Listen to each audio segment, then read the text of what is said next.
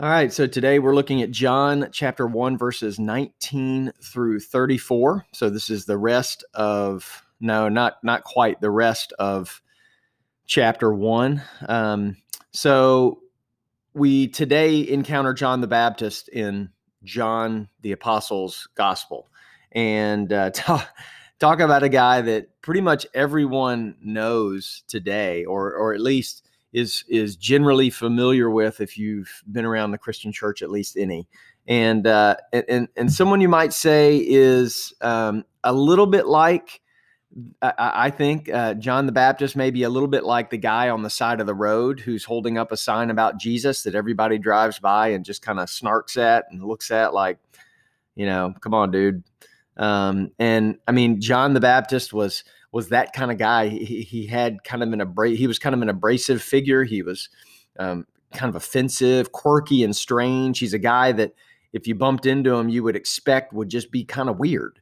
And um, yet, who knows? Maybe he was just a normal, down to earth guy that had that kind of facade because that's what God had called him to. But but in thinking about John the Baptist, I I guess the thing I'm realizing this story and, and like some days occurs, it really is nothing well, not nothing, but very little to do with the text here.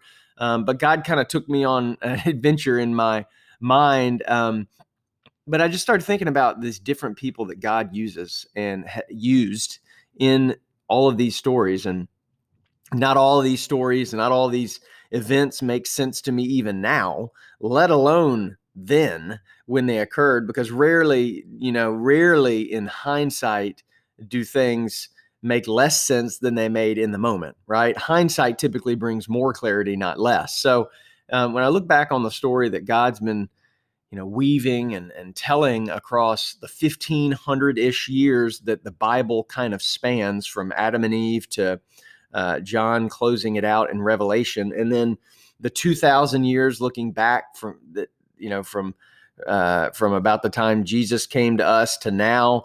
Um, I look at all these themes and all these plot lines, and and there there's some clear signs that all this is woven together by a, a, an intelligent maker and and God.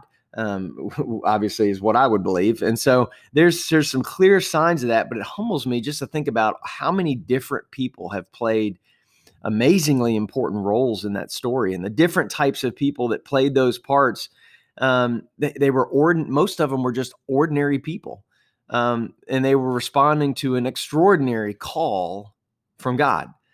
Um, and, and it kind of reminds me of something I've journaled a thousand times and probably said on here several times, but it's this idea um, that I heard from a pastor named Andy Stanley that that you know I'll never know exactly how impactful my faithfulness might be in someone else's life. You'll never know just how impactful your faithfulness in the moment to act, um, to do something in the right moment at the right place that may end up causing someone to pause and to think and eventually accept Jesus into their life. We we will never know how impactful our small moments of faith might be in someone else's life.